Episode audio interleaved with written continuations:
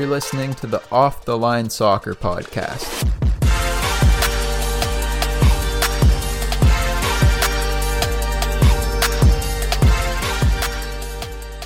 Welcome back, everybody, to the Off the Line Soccer Podcast. My name's Jack. Today I'm joined, as always, by Jake and Aiden. How are you guys doing? Hi, Jack. I'm good. I'm just uh, I have a cold, so if I sound unen- unenthusiastic, I promise it's not because of United's results. It's just because of how I'm feeling. And other than that, I'm fine. Uh, Aiden, how are you doing? Sound like you're gonna cry over there. Um, I'm doing well. Hope you feel a little bit better with that cold. I'm just enjoying my reading week and trying to get outside and enjoy the last little bit of fall weather before the long winter hits us. But I'm great. How are you, Jack? Yeah, I'm doing all right. Uh, just to be honest, Jake, this isn't a dig at you, but I'm going to be honest. You sound exactly the same as always, so that Okay, should be good for the listeners. Hopefully, they can't tell the difference because I can't. works. But uh, if we want to start off like like like say every single week, I, I we need to find a different intro to this, but it's kind of hard right now over like Zoom calls and stuff to really talk about different stuff with the lag, that sort of thing. But eventually, we'll have a more interesting intro and stuff to talk about before we get into everything. Uh, but yeah, I'm good. Just nothing new around here. But we'll we'll get straight into it, and we'll go uh, all the way back to last week. Manchester United absolutely tearing apart Red Bull Leipzig in the Champions League, five 0 uh, quickly, quick thoughts on this game, guys. I was very excited at the time, and now it kind of seems like a false dawn. But just to focus on this one, uh, obviously there could be no complaints. Uh, we, I think they were Champions League. What were they? Semi-finalists or quarterfinalists at the least. So uh, obviously to win five 0 against them, it's not you can't really be lucky and win five 0 maybe one 0 two 0 um, there were lots of people who said that Leipzig dominated, like some pundits, but I don't really agree with that. I think United played really, really well. Um, I believe they this is a while ago, so I believe they started this game the with the diamond, uh, and it worked really well. Just Martial and Greenwood up front, uh, it was perfect. Greenwood got his second goal of the season off a nice pass. I think it was from Pogba, or it might have been Martial. I can't remember, but Greenwood just just uh, Pogba. sh- Pogba. Okay. Uh, but Greenwood just made a nice run and just sh- shot it in the far corner across from Gulácsi. So uh, it was a great finish. Obviously, Rashford came off the bench to score a hat trick, which was, and and he just looked great all night. Uh, Martial scored a penalty, his first goal of the season. Uh, obviously, we're hoping it kind of gets him going for the rest of the season now. Now that his suspension's done for the Premier League after the the weekend's game, and uh, and yeah, just United played well uh, Leipzig's defense kind of had a lot of trouble dealing with them uh, with the movement and just the invention. Um, and yeah, other than that, obviously it was great to get six points from six in the group at this point uh, from games against PSG and Leipzig. So no complaints here. Um, so yeah, Aiden, what do you think? It was very, very good. I don't have too much to add other than it was just the Rashford show. And I think even though United were the better team, I don't know what those pundits are talking about. Same with Arsenal having a masterclass. Apparently, both of those teams only had two shots on target. So if that's a masterclass, that's just showing the standards of these clubs. Holy Christ! But Rashford was just tearing Leipzig open. Upamecano, everyone's been raving about this guy, but he was mm, culprit for a couple of the goals. Yeah. And yeah, we'll take it. I don't know. Enjoyed seeing the diamond in that game, but I think it gave them a bit of false confidence that he didn't alter the tactics later against Arsenal. But for that game, it was good, and most of the players played really well. So I was confident. That's all I have to say. Yeah, it was a nice result at home too, which obviously is not the not the strong point for United. I saw a stat. I'm just gonna go over this quickly, but and I haven't double checked this, but apparently this is United's best home home form or worst home form in their history, and their their best away form in their history. So it kind of shows the contrast between the two. Um, so yeah, I thought that was kind of interesting. Jack, do you have anything to say? Yeah, they Man United absolutely destroyed them in this game. Like I already said that. Like I I don't know. I didn't see anything about anybody saying that that uh, Leipzig dominated the game, but I can tell you as a neutral they were wrong because that is not what happened at all. Like they obviously for the first little while they were uh, Leipzig were pressing like nonstop, and then seemed like United just they dealt with it really well. And then by the end of the game, like uh, as soon as Rashford came on, he just absolutely like just tore them apart. Especially, I think it was the third goal where he just took like just shuffled his body and just drills it into the bottom corner, just very clinical. And and yeah, not what not what I expected, but Solskjaer just turns up in these massive games. Like anytime that you expect United not to win, they will win every single game. And then the games that you might not expect or the games that you don't expect or the games that you expect them to win they don't. And they they let you down. But yeah in that game they were ab- they they dominated. There's no part of that game did i think leipzig were really in control. Just a lot of pressing but united were the ones creating all the chances and they were uh, finishing everything. So it's a very good result. And then we'll move in now. United playing arsenal on the weekend. Uh, Arsenal. I thought Arsenal were really good in this game. Like you said, Aiden, there are a lot of people saying it was a an Arsenal masterclass. I, I don't. I, I wouldn't go that far, but they. I thought they were really good in this game, but um, I I thought they fully deserved the win. Um, United didn't really do anything in the game, and I was looking for some patterns of play offensively to see how they were going to create chances, and they didn't really they didn't really do anything. And Arsenal, I thought they fully deserved the win. But Jake, what did you what did you think of this one? No, yeah, you're right. If you just look at the pure stats, uh, United had more shots, same amount of shots on target, more possession, more passes, same pass accuracy, all those. But you're definitely right. Arsenal, Arsenal, 100% deserved to win this game. I think they were there, like Ian said, there were lots of people that were kind of overhyping their performance. It wasn't a masterclass in any way. You see, uh, Ian Wright afterwards saying if Arteta was in charge of United, they'd be winning the title or ch- challenging for the title, which I don't think that's accurate at all.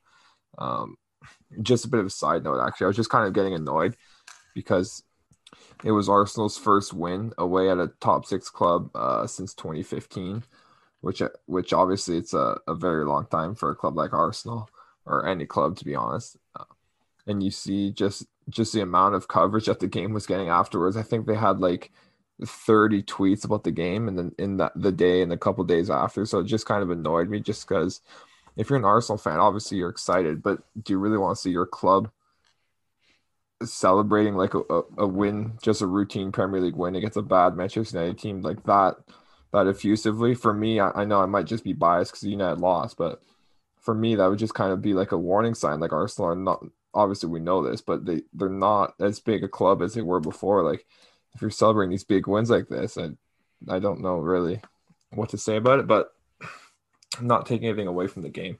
Arsenal were better. United were not good. Uh, United hit the post late on off a deflection, but that would have been that would have been lucky to be honest. If it went in, it would it would have just covered the cracks uh, of this performance. Yeah, not not too much to say. Uh, just there was no one really for United who played well. To be honest, There's, there weren't too many positives I could take out of this game. Uh, for Arsenal's point of view, Elneny was was very good. Um, obviously, everyone's seen the video of, of his late run in the 91st minute just to close down. But other than that, just during the game in general, he was quite good. Um, it'll be nice for them to get Aubameyang on the score sheet again after uh, five games. That was his longest goalless streak for since 2014, I believe. Um, and yeah, Gabriel and Gabriel got a lot of praise for his performance at the back. He was quite good. Uh, and yeah, they, they definitely did deserve the win. They were they were much more um, they were at the races right from the start, and United definitely weren't. Arsenal were putting the pressure on them early on, so you could kind of see how the game was going to go right from the start. But but yeah, no no defense here of United. They were not very good. Uh, Aid, uh, what do you think from this game? Yeah, if anyone was going to win this game, it was going to be Arsenal. You couldn't really see United ever winning the game. I just think that world class and master class are like the two most overused words in football. Uh, there's only a, should be a certain amount of world class players, and this was not a master class. And if it is, then I'm I'm sorry for Arsenal standards. This imagine if the roles were reversed and United won off a penalty and had two shots on target. You, no matter how well they played, what everyone would be saying. That's all I can think about. But anyways, United were shocking. And actually, usually I don't blame Solskjaer, but I think his tactics were pretty poor. I was telling Jake before the game that I would have liked to see them go with a back five to match up against Arsenal because the width was really going to be a problem. And I think that proved to be correct. And they were getting a lot of 2v1s against our fullbacks for large parts of the game. Uh, and you didn't mention him, but Thomas was very good in the game. Yeah. Uh, yeah, nothing good from United here. And Arteta said in his post-match interview that United are were like a hard team to prepare for because they play in like three different formations sometimes. But it's kind of back-to-back games after the Champions League that Solskjaer goes back into the league and uses the exact same formation. I'm not sure if he just thinks that oh that got the best of my players the week before, so I'll try it again. But I think he needs to vary his tactics a bit more when he comes up against certain teams. You can't really play the, the same way against many different teams. Um, yeah, but I, I don't think it was a masterclass from Arsenal. And I, I could be completely wrong, but I don't really see how Arteta set up his team different than he normally does, other than pressing a, a bit more, perhaps. But yeah, if anyone was going to win the game, it was going to be Arsenal, and United weren't really doing anything. So that's all I really have to say. And I'm not sure if he didn't set up with a back five because Telles had COVID. So he doesn't want to play with like Luke Shaw at a wing back, but and center half's obviously an area of concern. So it's tough to pick three center backs out of this club right now. Yeah, for sure. But yeah, I think he got his tactics a bit wrong, but I don't really think it was anything spectacular from Arsenal. And very horrible uh, decision by Pogba to take Aubameyang down. Uh, not a very smart challenge, and Pogba just continues to frustrate everyone around United. Um, I don't really. We already talked about this before. I already said that I think he's really fallen out of the upper echelon of midfielders in the Premier League and in the world just due to consistency. And I actually agree with Jamie Carragher. He's more of just like a talented player at this point than a player who actually puts in good performances because he shows flashes of brilliance uh, whether it's like a, a goal or a run or, or a turn or whatever that other players simply couldn't do, but he never puts it together completely. So I don't know if that's the mental side of the game or what. But yeah, shocking from United and uh, really just symptomatic of, of what happens at this club. You get your hopes up and then you get let down, and it's up and down. Like Jack was saying, when you expect them to uh, to lose, they win, and when you expect them to win, they lose. So we'll just see how it progresses, and we'll see if Solskjaer can turn it around. What do you think, Jack? Yeah, I think over the last week, it, it really shows how how uh, United can frustrate their fans because of these performances. Um, I think as far as the the Arteta masterclass goes, I think that a lot of that has to do just because it is such like historically such a big game. I think a lot of it just has to do with the media kind of um, pushing the pushing that agenda because um, we know that even within the last week with some of the bad results we, we've seen like a huge huge push from the media to get Solskjaer out. Like that's what I've seen as a neutral fan like huge push to get Ole out of the club with Pochettino and some of the other managers saying that they want to get back into into managing. But uh, I thought I thought Arte, I thought Arsenal like like I said they were they were good. Some of the stats they had some some chances that that wouldn't really show up in the numbers, such as like the the cutback for Lacazette, where just I, I can't remember who it was. I think, I think it, it might have been Lindelof. Just yeah, just got a touch to it uh, to take it take it away from Lacazette, who I swear Lacazette has moments like that every single game where you just expect him to score and then like nothing happens. But mm-hmm. uh, I thought he I thought he played really well. Jake, you already touched on. I thought El Elneny was um, incredibly good in that game, and there was a lot of praise from uh, for Thomas Partey. But from like from my perspective, because I have seen him play quite a bit for Atletico, and I think like us three have already like we already know what he's capable of, and he really is that complete midfielder. But for me, it was yeah, watching Elneny, who I completely forgot about at Arsenal he was very, very good in that game. Can run for days. Like you said, we saw the press in the last couple minutes there. But yeah, as far as a master class goes, I, I don't I don't know about that. I thought I thought he, he got it spot on uh, Arteta, but it's not it was it wasn't like there were any crazy decisions. And a lot of what I've seen has just been comparing Arteta, comparing what he's done with Arsenal and seeing seeing the plan and seeing the patterns of play compared to Solskjaer, which sometimes can be questionable as like when they keep changing the way they set up and um, like how they create opportunities, that sort of thing. But Um, also, one thing that I thought as a neutral, you guys didn't touch on it. I thought, although he had a great game, Gabriel Magalhaes was very fortunate to stay on the field. Yes, thank you. He he definitely yeah he definitely like in my opinion like that's a second yellow. He probably should have went off. Other than that, he was very good in the game, but Greenwood absolutely destroyed him in the corner there Yeah. with the spin. Yeah, I think there was Uh, another time on Rashford. He didn't even get a foul called against him. Mike was just he was on another planet there. I don't know, Mike Dean. Yeah, yeah. Um, Oh, we we all know Mike Dean. Like he he's yeah. we we I don't like Mike Dean. I, that's all I have to say about him. And I think with with Rashford, a lot of the time in this game with his back to goal, you could see he's not the most comfortable back to goal with with less space. And I think Gabriel, like there were quite a few times where he just absolutely steamrolled Rashford. Like Rashford was on the ground for a lot of this game, but uh, yeah, I thought. And I think a lot of people, a lot of people have said that Gabriel yeah, probably very fortunate 'cause that that was a second yellow. Like if that happened, that happened uh, to, to Everton, I'd be fuming because that that was definitely worthy of second yellow. What a turn by Greenwood, by the way. That was absolutely filthy in the corner. Jeez. Very Mhm. good. The only the last thing I want to say about it is like, yeah, I agree with you, but my main point is just like I I don't think Arteta really like changed too much about what he normally does. I just think that Solskjaer just used very poor tactics going with a super narrow formation against Arsenal. That's just my opinion. I don't really think Arteta really uh, kind of strayed from his normal tactics and did every anything amazing. And just to see Yeah, and right. just to see like the double standards like i know like i shouldn't like be complaining about this because i think it's kind of obvious at this point that everyone that's not a united fan just has an obsession with trying to bring united down and like always has to bring them up but like if this was united who won with a penalty like say bruno scored the penalty instead of Aubameyang and the stats were reversed well like everyone would say, be they wouldn't be saying oh united plays shit or United played great and Arsenal played shit, they'd say, "Oh, United played shit, but they got the job done with a penalty like Varchester." So that's kind of where the frustration comes in, just with double standards. But uh, I just laugh it off because, like, what are you gonna do? It's always there.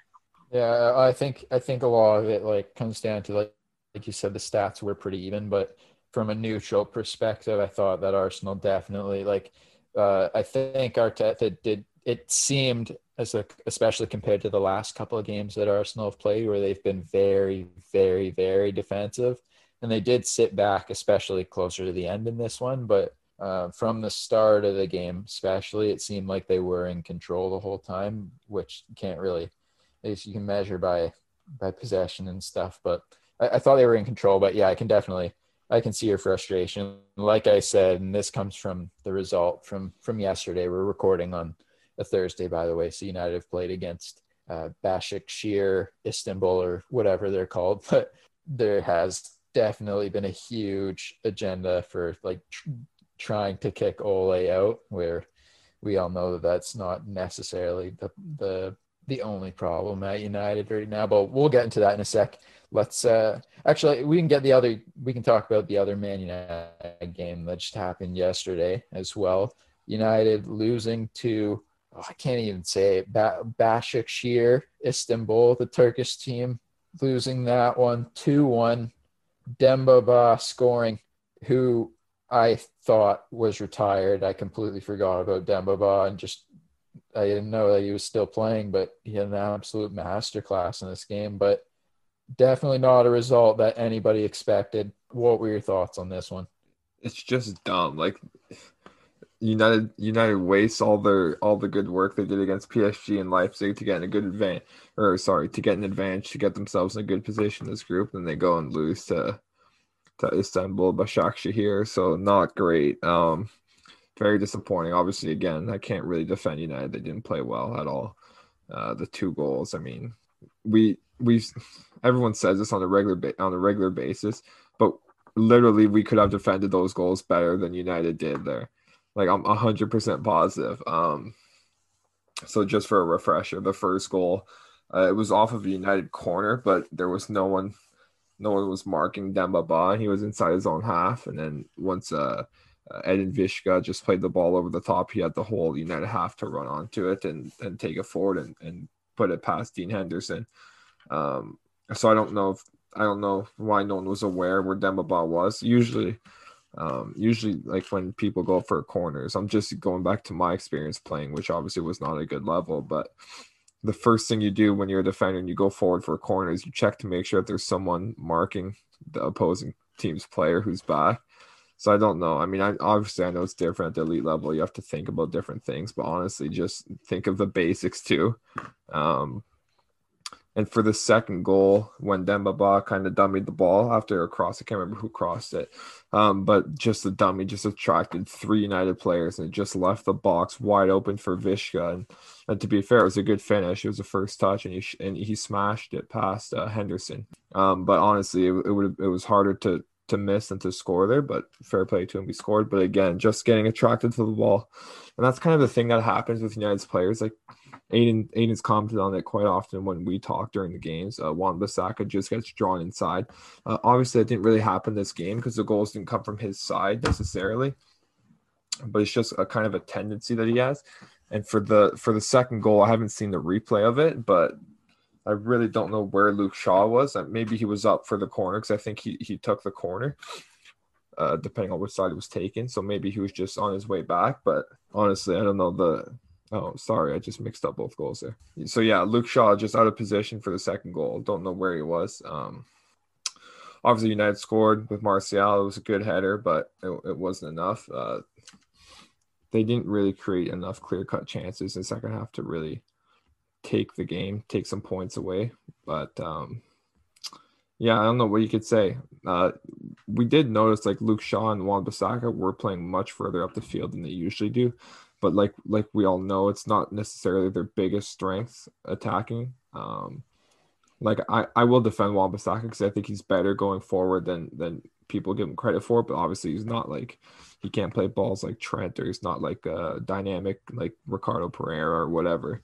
And Luke Shaw, we I mean, we know Luke Shaw. We know how his career at United's kind of gone. It's been uh, up for his first year and down ever since then. Um, and yeah, we we know again Luke Shaw's not not always fond of running forward. He's been doing better since Telles came in to give him some credit, but still it's not as a strength of his. But they were playing very attacking the fullbacks this game, but they just got caught out and they couldn't make it back in time. Um, the passing was very sloppy too from United. It was just a random passage in the first half uh, that really didn't come to anything, but just sticks in my mind still where United had three passes, I think in a six second span, they gave them away every single time.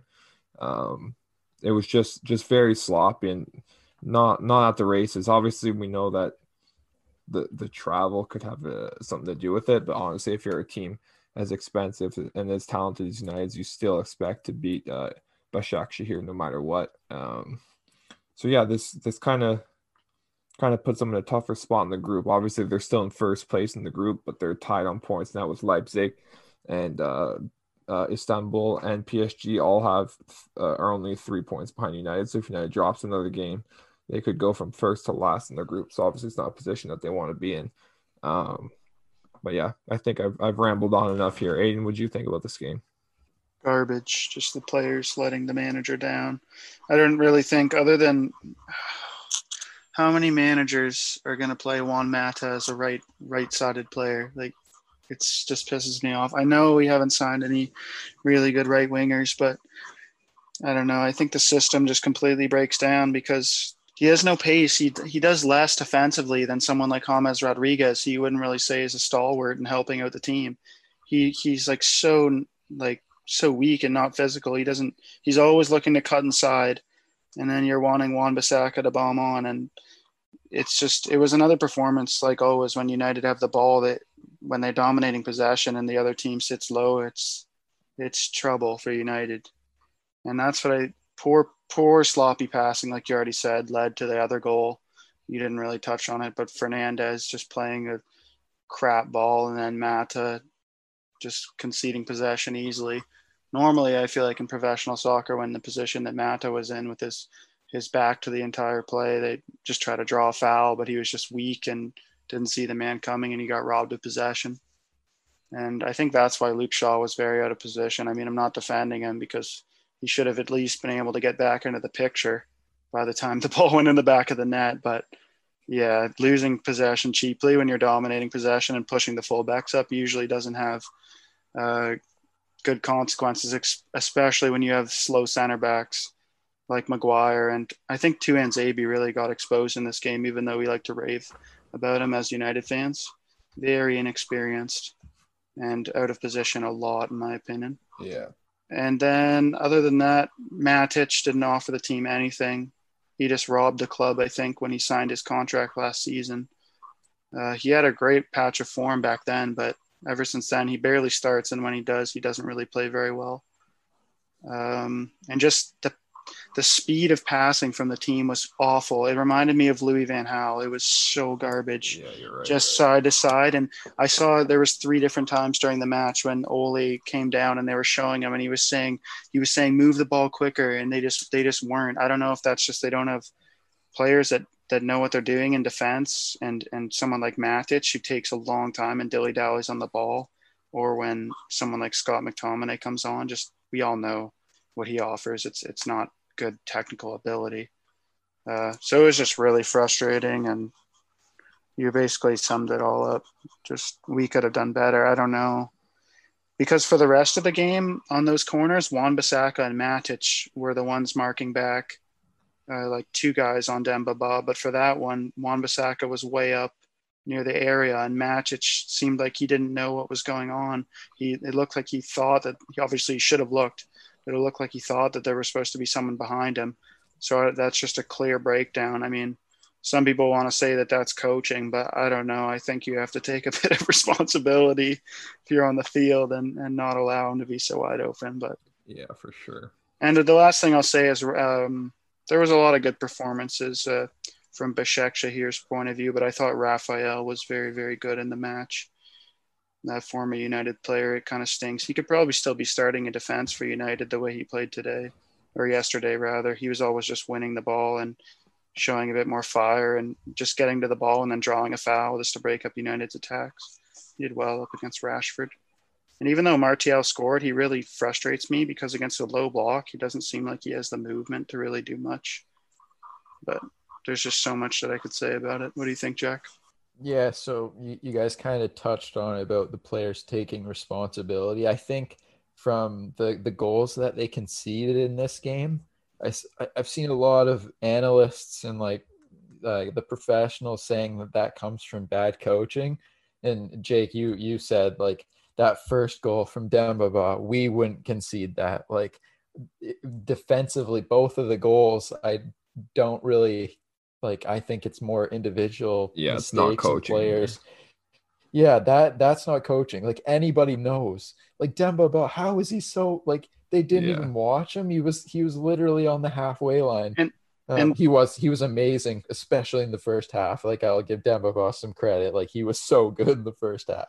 And and that's the thing. Like yeah, Demba Ba was really good, but that's the thing. How many times I don't know if it's just my bias, but how many times have I come on here and said that all the like many of the goals United concede are just from individual mistakes. Like if you look in all the games, the games that they just lost, the three goals they conceded, the Pogba penalty, and then these two are all just individual errors. Yeah. I don't really understand, but go on, Jack.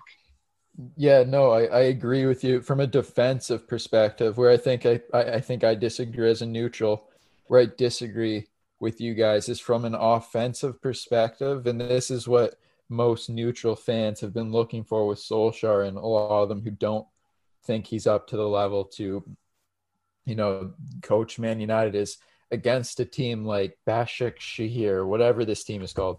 Hopefully, nobody who supports that team is listening. I, I highly doubt it, but if you are, thank you, and I'm sorry for butchering the club's name. Um, but what I'm looking for with the quality that United have in that team, especially in the like up top, I'm looking for some patterns of play to break them down, like like repetitions, the exact same play, kind of similar. I know I've said it before, similar to how, and I've said it on previous podcasts, how Guardiola, how it's very much robotic almost. And I'm looking for some patterns of play in the final third that Man United can do to break uh, just going to call them Istanbul, just break the other team down.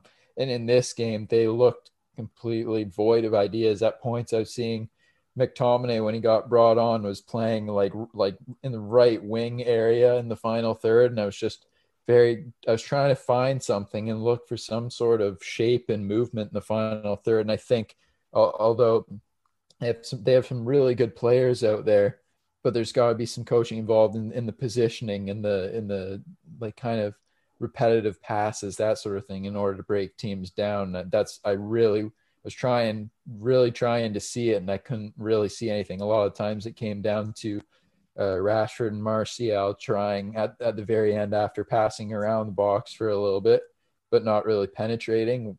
Either of them trying to take a man or two men on and ended up getting tackled. But that that could just be me. But from what I saw, I'm just looking for some patterns of play offensively. Um, it, it's different when United are on the counter attack against any team because they've got a electric pace and they look really, really good on the counter. But when it comes to breaking teams down, I'm not seeing I'm not seeing the the the movement in the final third that definitely does come down to coaching.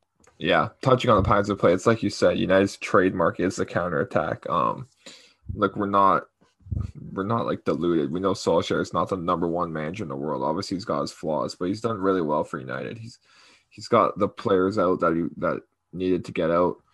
Uh, he's had some great results in the Champions League, obviously beating PSG twice in in, in two years. Uh, I'm not going to say no other United manager has done that, but it's been a long time since United have been performing against big teams in the Champions League. Um, of course, United do need to be better in possession uh, in the other team's end because a lot of teams that United come up come up against will just sit back and with the lower quality players, maybe like uh, not to be disrespectful, but just with players who probably wouldn't make into United's team, that's when United that's where they need to improve. Um, and honestly, I'm not going to be defending them on that because it's been the, it's been the case for all of last season and as well as the beginning of this season. So they definitely should be further ahead at this point in in being comfortable in position. Um, but it could also just be the the players to be honest, like the midfielders. We know Bruno's quite good, but he does take a lot of risks with the ball. Um, uh, sorry, Scott McTominay. We know he's not the best passer. Obviously, we love him coming through the academy and all that. He's a useful, very useful player, but not the best in possession again. Uh, Fred, Fred will be good with his distribution, but he'll have he'll have moments in every single game where he plays a couple of shocking passes. Um, so it could just be the need to just improve the players individually. Um, and and I don't know. Hopefully they can improve on it sooner than rather than later. Because obviously I don't want to see Solskjaer leave the club. Uh, I don't think he's close to being sacked like many uh, people are suggesting. I think it's too early in the season for that. The same thing happened last season. United managed to turn around. So um, yeah, hopefully we'll get a repeat of last season and, and finish in the Champions League place and finish strong. But I don't know if uh, Aiden, you have anything else to add to that or not. Yeah, there's definitely isn't great patterns of play, but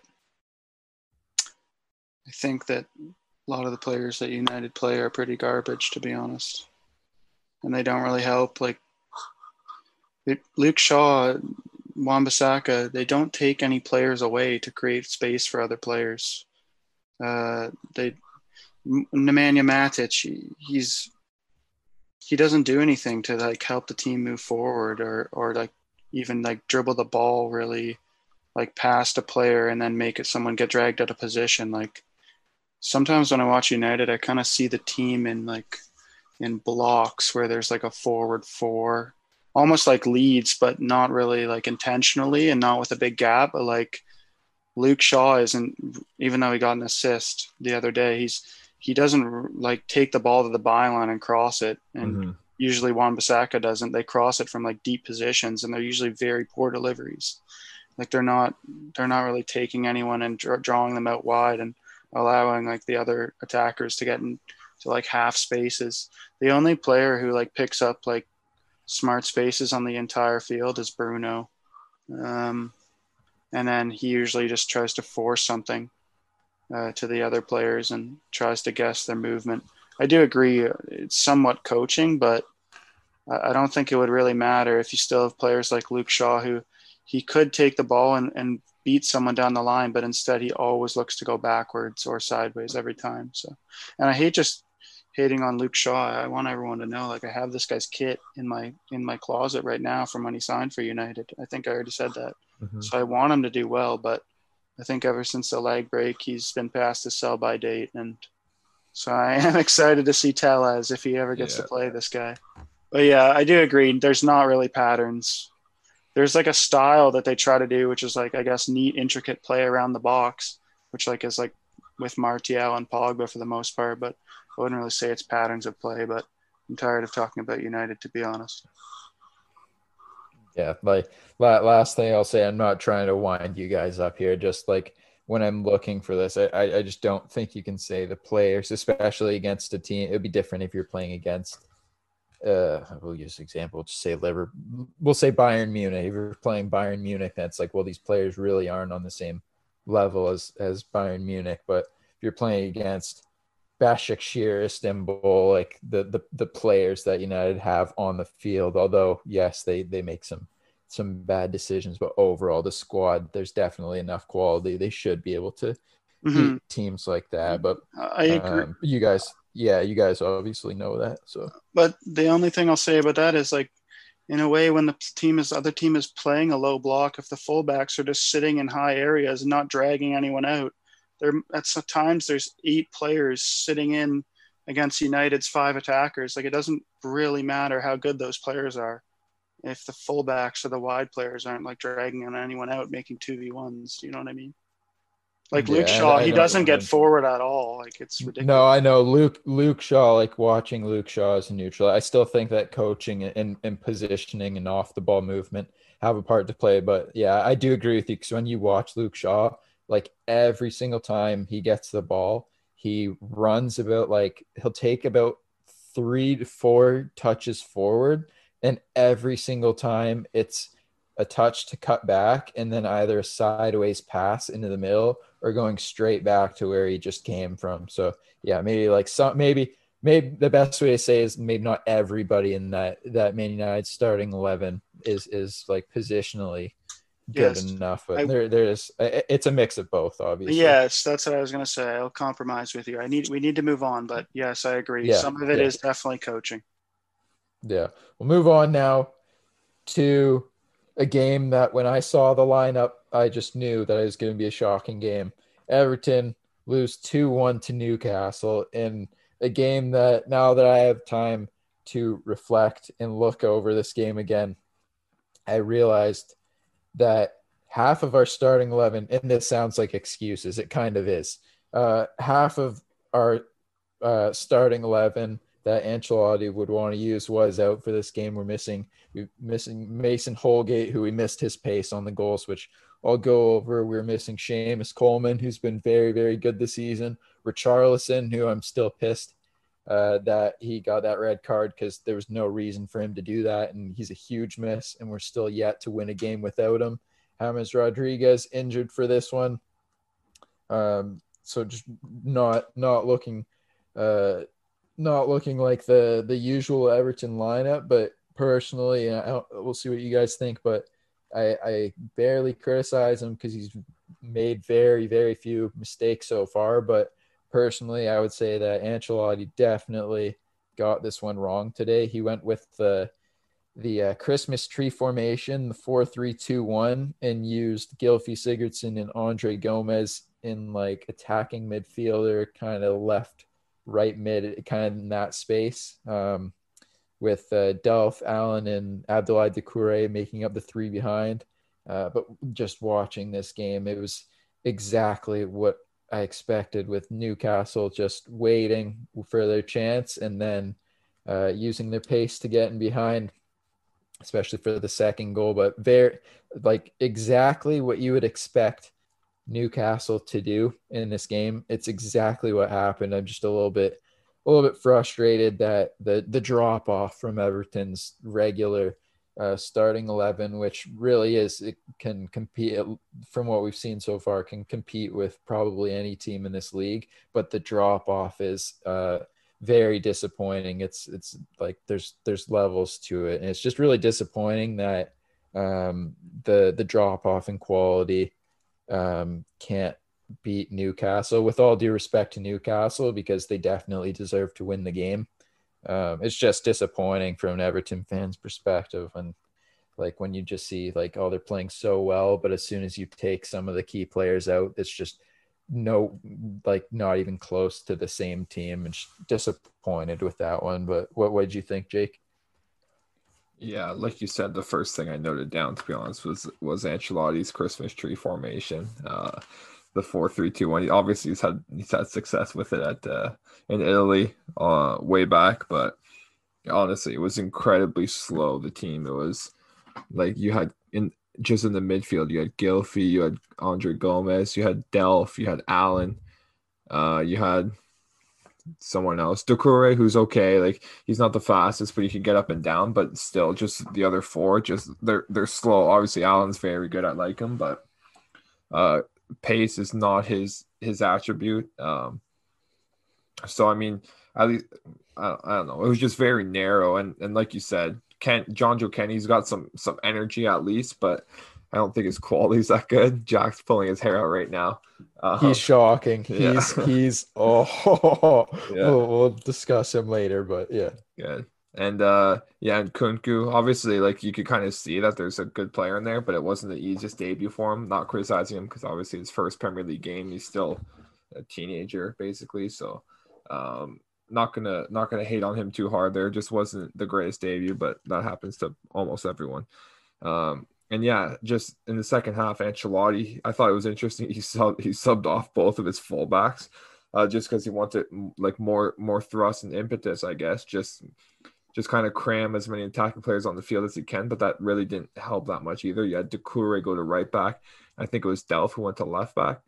Um, so that's that's still not not great. Um, for this, I'm just skipping to Newcastle second goal for a second. You saw Fraser just kind of skip past Doucouré too easily. Obviously, is not a right back, so maybe he's not aware of his surroundings as much, or he's not comfortable in the position. But uh, obviously, it didn't.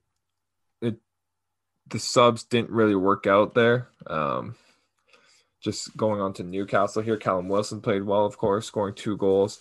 Um, it was kind of a soft penalty that he won, I thought, but I mean, Gomes did swing and kind of hit and did make contact, so it was definitely a penalty. It was just kind of soft. I obviously, like I just said, it was a penalty, but I kind of hate to see those ones given just because it's kind of kind of annoying just to just to see someone kind of hit the deck when they don't need to. But um, either way, we saw well, we saw Yerry Mina and, and Wilson kind of have a battle there on the penalty spot before the before the kick was taken, and Wilson kind of shushing Mina after scoring. So that was entertaining from a neutral point of view, anyway.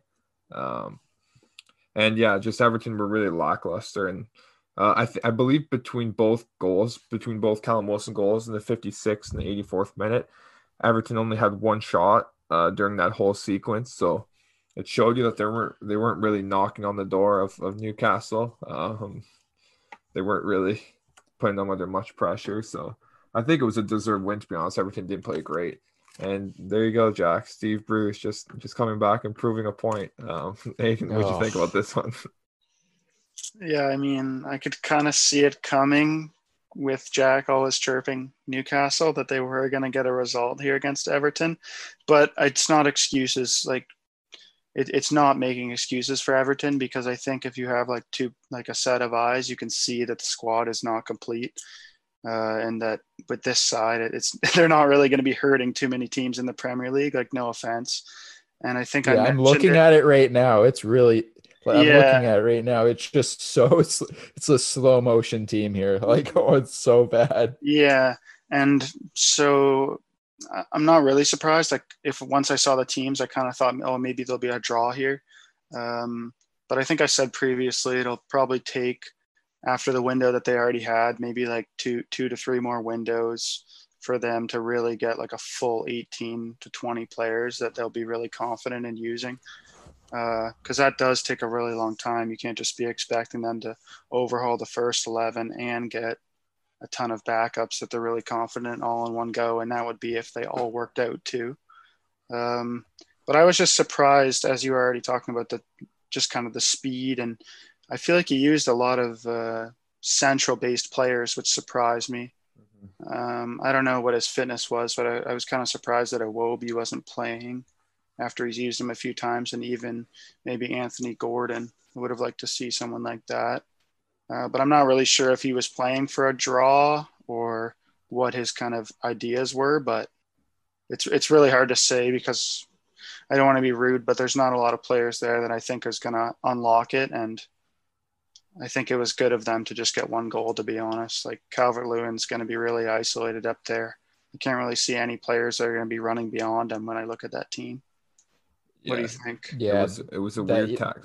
Sorry, Jack. I'm just gonna just throw this out. It was kind of a weird tactic just to play the like we said the, the really slow players in the narrow formation against a Newcastle team who does play like a five four one. They do sit back, so it was kind of weird. Like you said, Aiden, there was no one kind of running forward and breaking the lines or anything. It was just kind of I, I don't think he was playing for a draw or anything like that, but it was just really weird. Like it was not a lineup to get the best out of his team and and not not cause problems to Newcastle. I thought, should, like you said, Aiden, I would like to see both the Iwobi and Gordon start. To be honest with you, just have some width and just some some dynamism on the wings instead of just all the slow central base players just kind of crowding the same areas. Um, but yeah, go on, Jack. What do you think? Yeah, no, I, I agree with you guys. It, it really was. It's just so slow, and he did cram so many like center midfield players in that team, and I, I just just really kind of confused as to as to what he was thinking. I thought Calvert Lewin, even though he was completely isolated, I thought he did really well. Obviously, good finish for the goal, but even that came from like a deflection. Um, but good one touch finish.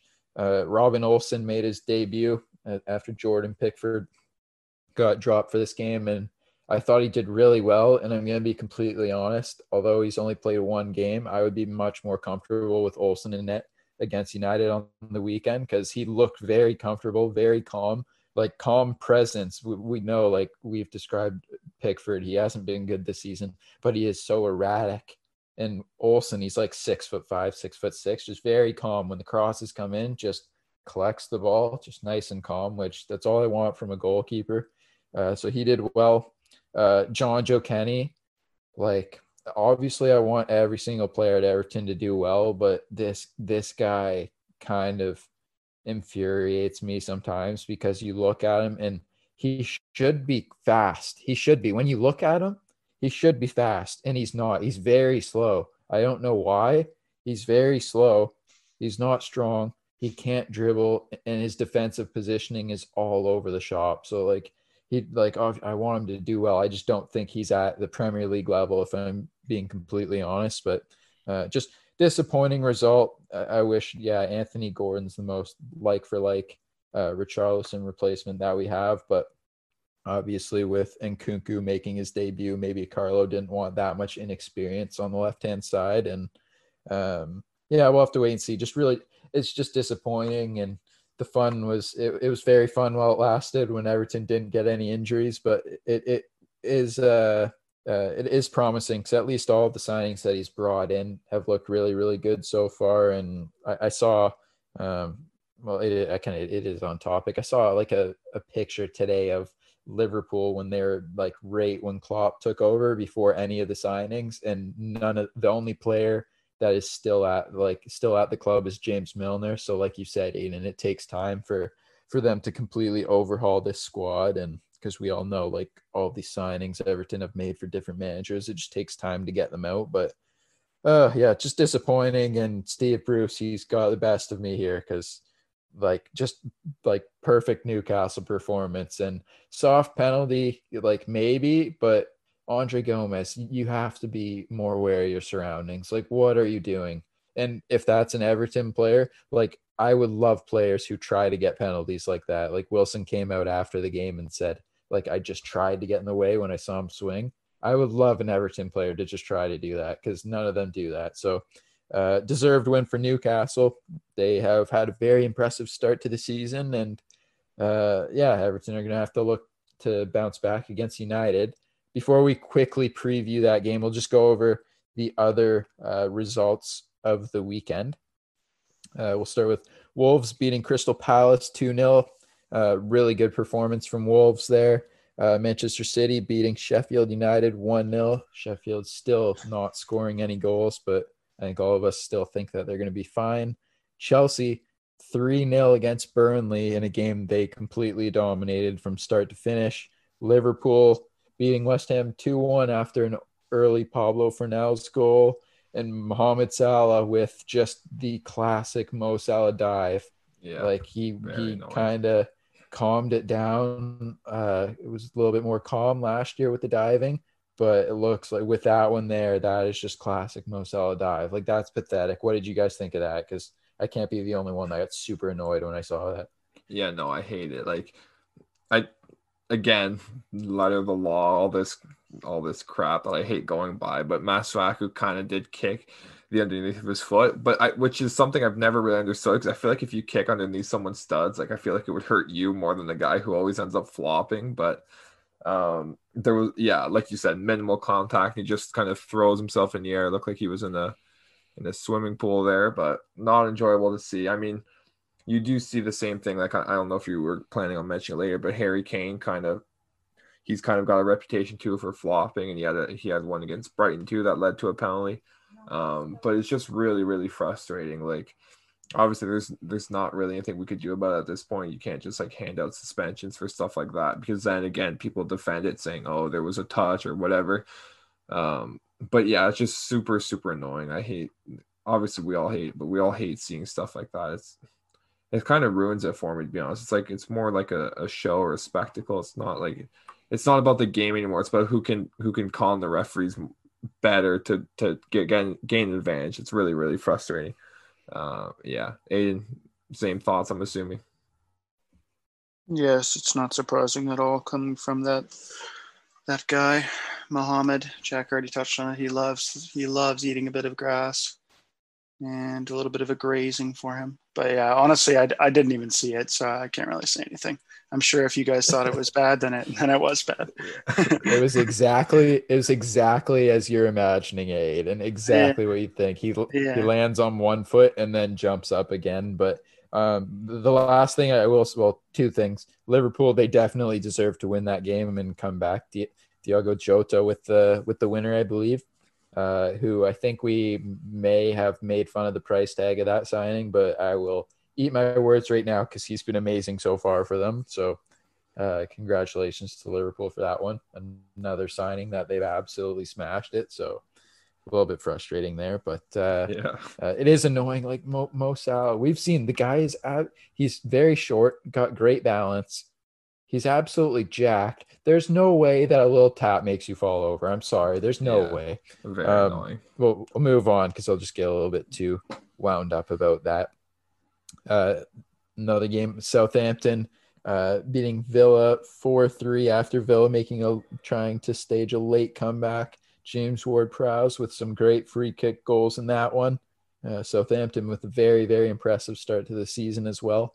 Um, well, after But Danny Ings first- is out now though. yeah, that might be the main takeaway. Actually, I forgot about that. Danny Ings Yeah. had to get surgery and he's out for a while. So don't be surprised if Southampton start to fall down the table because Danny Ings is a great player. Um, Spurs beat Brighton 2 1. Like you said, Jake, Harry Kane. I'm assuming if you're listening to this podcast, you would have saw the highlights in that one.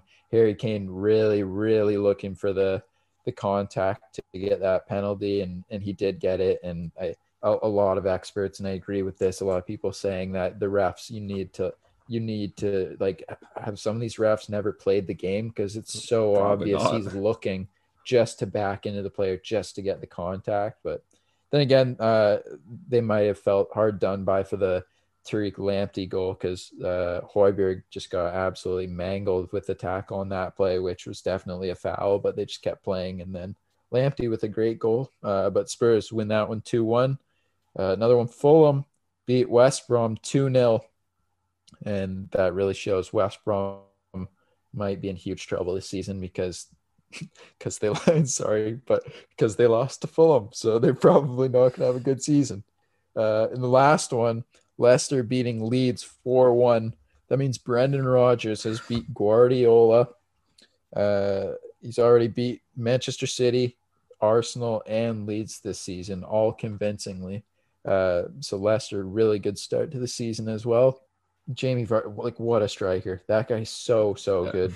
Even though he did did go off in this one, but uh, yeah, Leicester with another really good performance, and and they're up to second in the table, I believe. So good start for them. Let's finish off now. Quick, quick preview for the Everton Manchester United game on this weekend.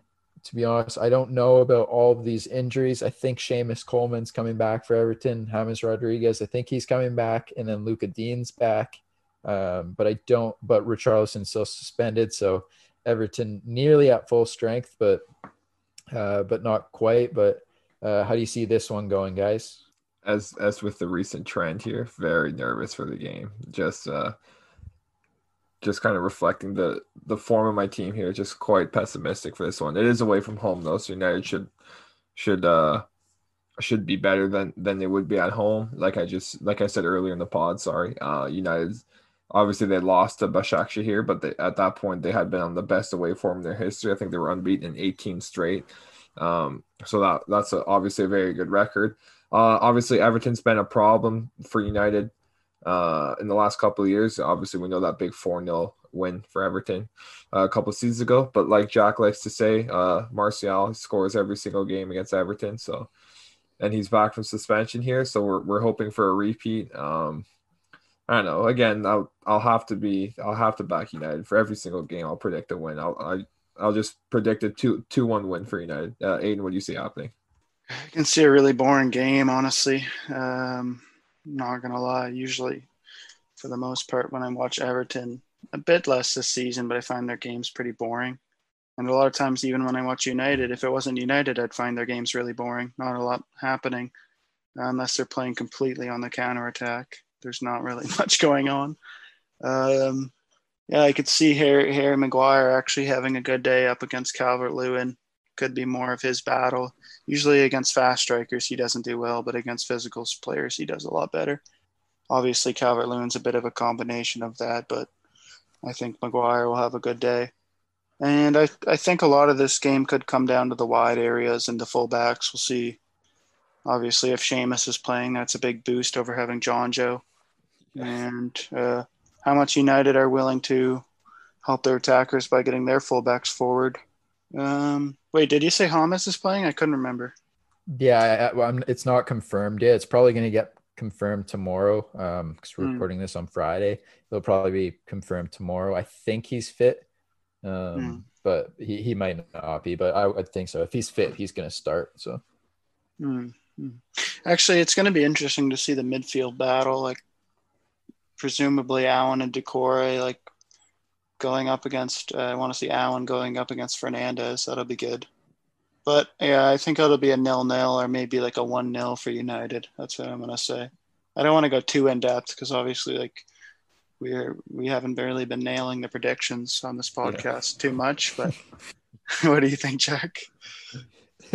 yeah, I, I think like obviously it depends on i think it depends on who everton has available because this season like at full strength they're they're very very good but the depth just isn't there. And i think a lot of it has to come down to who's going to be playing because i think they'll go in the 4-3-3 and i actually i can't believe i'm going to say this but because sigurdsson and, and uh, andre Gomes have been very very poor in the last couple of games i'm probably going to go with fabian delph in a midfield three with Allan and Doucouré and then Delph and Allan sitting back to allow Doucouré carry the ball for the counterattack. Because I think because um, we've seen United kind of struggle to break teams down, and I think that Everton they've shown with their with their very slow center back pairing at the moment with Michael Keane and Yerry Mina, they do not want to give United the the space in behind because we will lose ten nothing. Because those guys are just not fast enough to keep up with United's front three uh, or whoever they put up there is just going to be too quick unless it's Cavani, but he'd still be faster than Everton's center backs.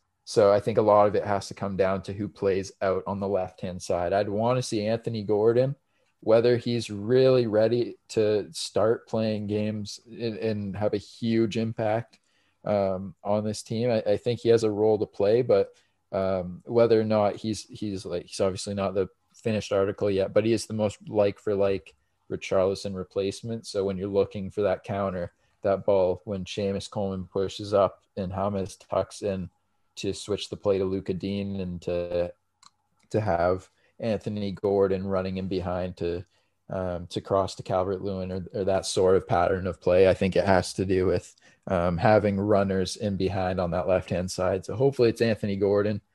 Um, but we'll, we'll have to see who's available. I, I also agree. I think it is going to be like a cagey game because with all the with everything going on with United at the moment, I, I think it's one of those. And Everton's haven't won in their last they haven't won in their last three. I think it's a game that you know uh, I, I could see it being a draw. I think there's goals in it though. I could see like a one-one or a two-two draw, um, but I think it's still going to be pretty cagey for the most part. I don't see it being like a super entertaining, free flowing game. Yeah, I definitely agree. I think whoever's playing on the break is going to be, I think they'll be more happy to be playing on the break, to be honest. Mm-hmm. Especially mm-hmm. if it were think, like United allowing them. But I think Everton might just allow United to have possession because, like you were saying, they're very poor at breaking them down. And I could see set set pieces really playing a big factor in the game. Yeah, I, I, I can't wait. I think I said this already, but with our super slow center back pairing at the moment, I cannot wait for Mason Holgate to come back because he is Carlo Ancelotti's number one center back, and he hasn't played yet this season because he like broke his toe or something. Um, but he is the number one center back at the club and has a lot of pace. So for the future games, I may have said this already. For the future games in the season, when we want to play a little bit higher up, you can put uh, Mason Holgate and Ben Godfrey together, and then you've got just absolute tremendous pace to to get back and cover. But it kind of limits us at the moment with Yerry Mina, who he's super slow, and Michael Keane, who's also super slow, who are much more physical and just better in the low block. So it'll be interesting to see what happens. I'm excited for the games this weekend. Uh, do you guys have anything else you want to add before we wrap it up? No, nothing different. Just our first. It'll be our first episode uh, for after United and Everton play a match against each other. So at least one of us is going to be cranky next week. So let's let's hope it's not me and Aiden. That's all I have to say.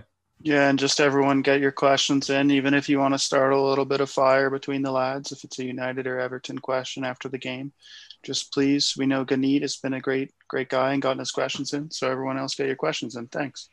Yep, you can send those questions. You can find us on Twitter at OTL Soccer Pod, or send in your questions uh, by email. The email is Podcast at gmail.com. And like Aiden said, we just want the the interaction. We don't care what you send in, literally anything. We just want the interaction because it's it's about the community and and yeah, we like doing this and we just want to interact with everybody. So uh, thank you so much for listening, everybody. We'll be back uh, next week uh, to review the action. And yeah, thanks for listening. We'll see you again.